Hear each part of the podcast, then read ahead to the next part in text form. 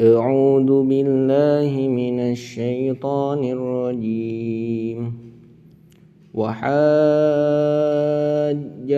قومه قال أتحاجوني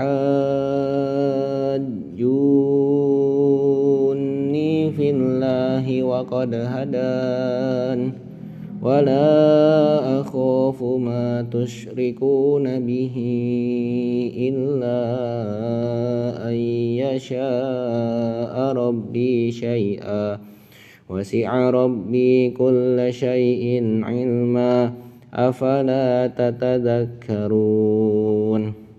وكيف أخاف ما أشركتم ولا تخافون أنكم أشركتم بالله ما لم ينزل به عليكم سلطانا؟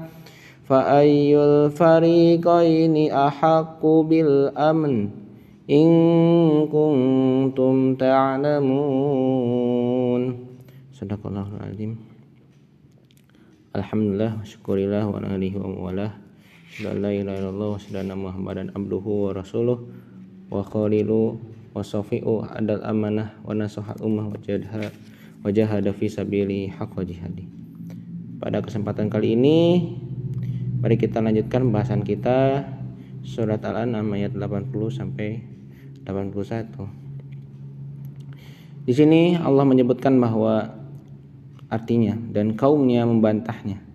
Dia Ibrahim berkata, "Apakah kamu hendak membantahku tentang Allah?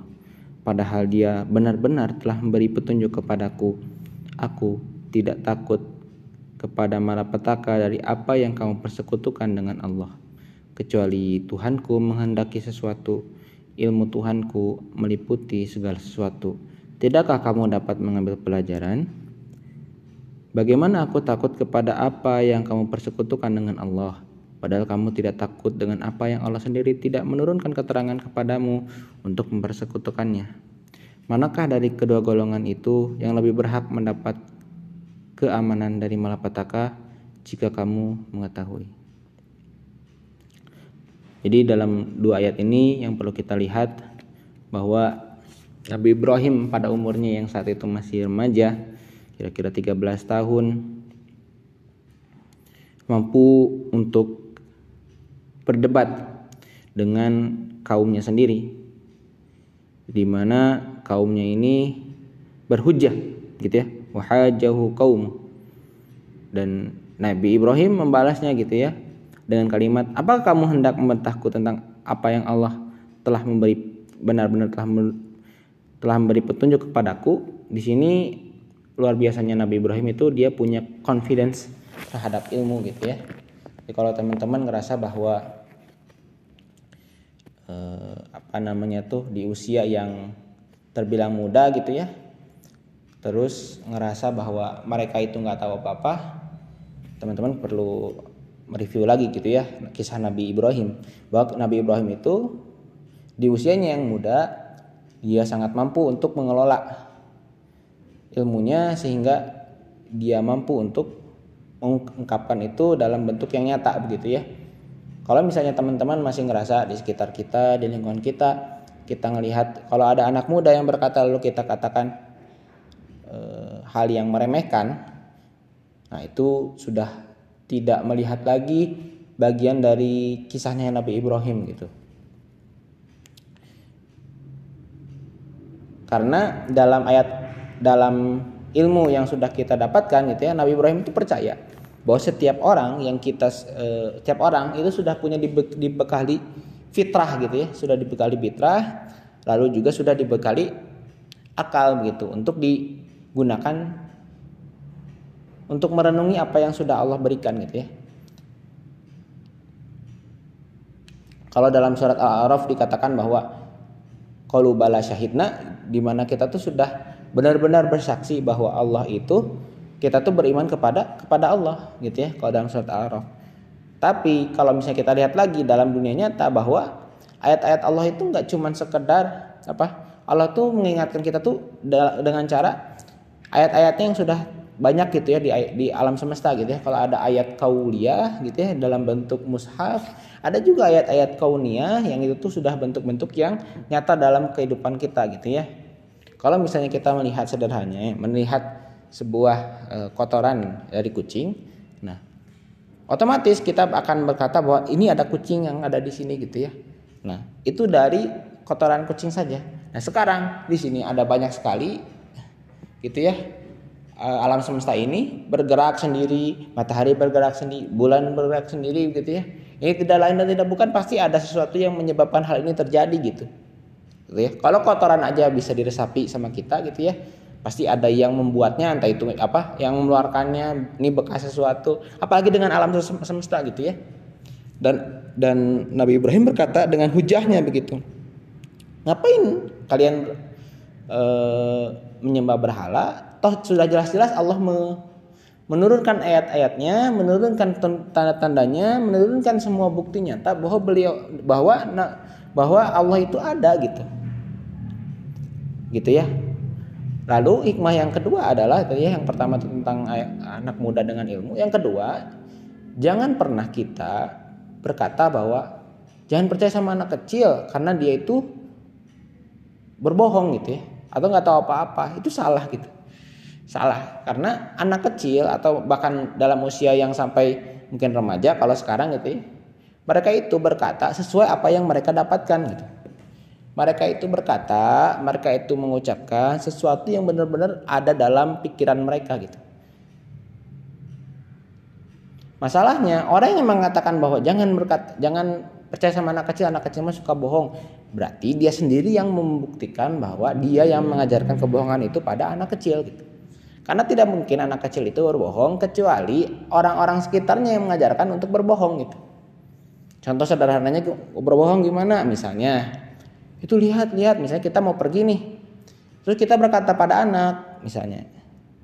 Karena anak biasanya sedikit manja kepada kita akhirnya anak-anak itu kan punya eh, ikatan batin dengan orang tua akhirnya pada saat orang tuanya mau pergi dia pasti menangis gitu ya. Hmm, ditinggalin mama, ditinggalin bapak. Terus Cara menenangkan orang itu sebetulnya ada agak keliru karena ada ucapan begini biar menenangkan udah ibu nggak akan ke mana-mana kok ibu nggak pergi. Tuh lihat ada cicak ada cicak. Tuh mainnya sama tante maksudnya kayak gitu ya sederhananya. Apa yang terjadi setelahnya? Ternyata setelahnya dia ketahui bahwa ternyata ibunya memang pergi gitu. Dan di situlah dia mengetahui bahwa kebohongan itu adalah hal yang dilakukan oleh orang tua. Itu berat banget pasti Padahal kita bisa aja bicara jujur sama orang sama anak kita gitu. Nah, ibu mau pergi. Kebetulan ini perginya cuma perginya dua jam.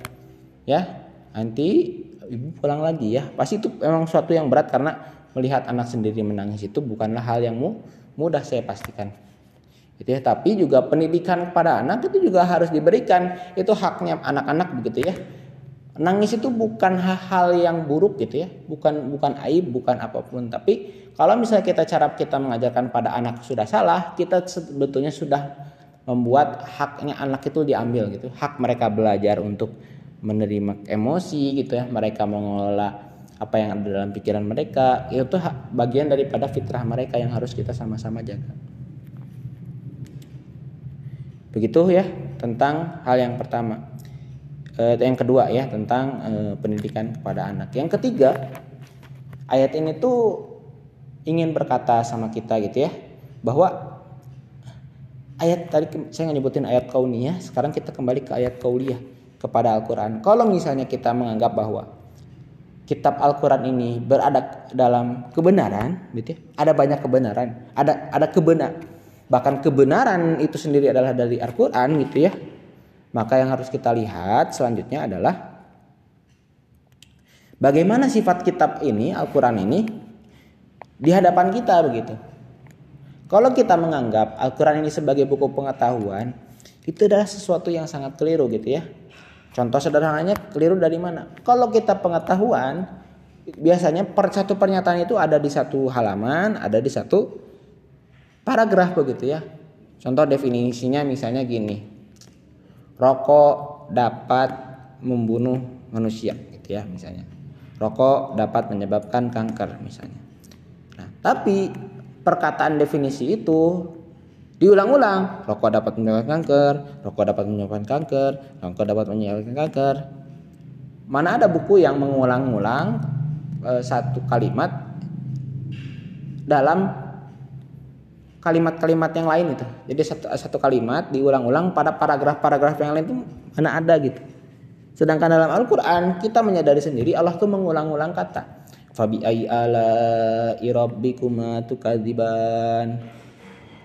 Walaqad yassarnal Qur'ana lidzikri fahal mim muddakir.